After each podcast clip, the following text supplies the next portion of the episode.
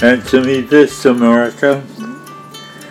So, President-elect Donald Trump has named Rex Tillerson CEO of the largest corporation in the world, ExxonMobil, to be Secretary of State, even though he hasn't had one moment's experience in the political scene. Now, one of the things that is said in favor of Mr. Tillerson is that he is friendly with, a friend of uh, Vladimir Putin, head of Russia, with whom obviously we have important diplomatic dealings.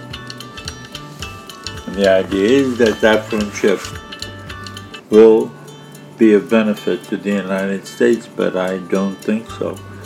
I think the reverse.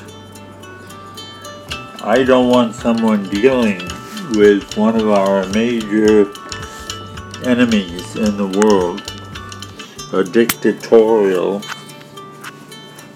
murderous regime, an invader of countries, an occupier of countries, a denial of freedom. I don't want a friend of that person to be my representative. I want someone that the leader of that country does not know. A tough man, a straightforward man. Not someone with whom he has had prior dealings and with whom he is friendly. Not someone that Mr. Tillerson perhaps might take a softer view than he would if he weren't a friend of his or friendly with him. I'm not sure how that relationship is to be categorized. Another thing, Mr. Tillerson owns tens of millions, if not hundreds of millions of dollars of oil stock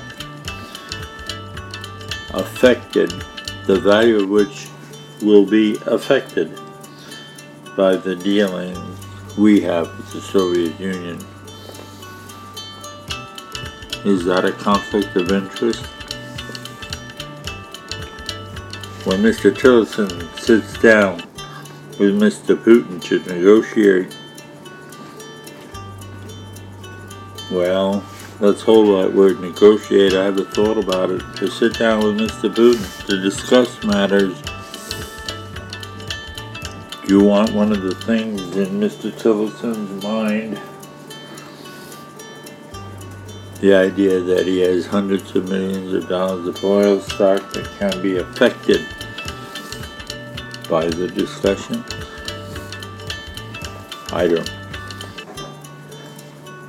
Another thing, what is the difference between business transactions and political discussion?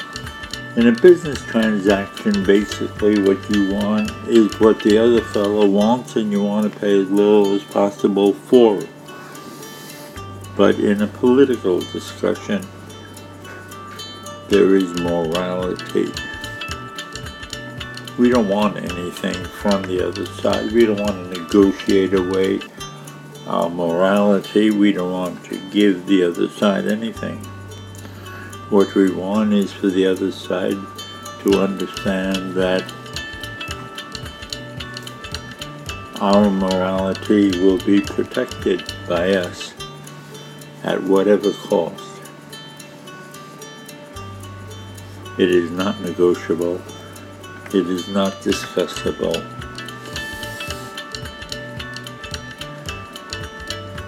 It is not a business transaction. It is a moral transaction.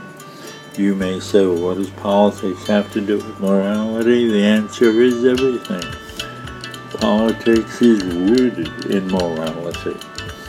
The Declaration of Independence is a statement of our morality. All men are created equal. We are endowed with rights, freedom, liberty. That's our moral proof.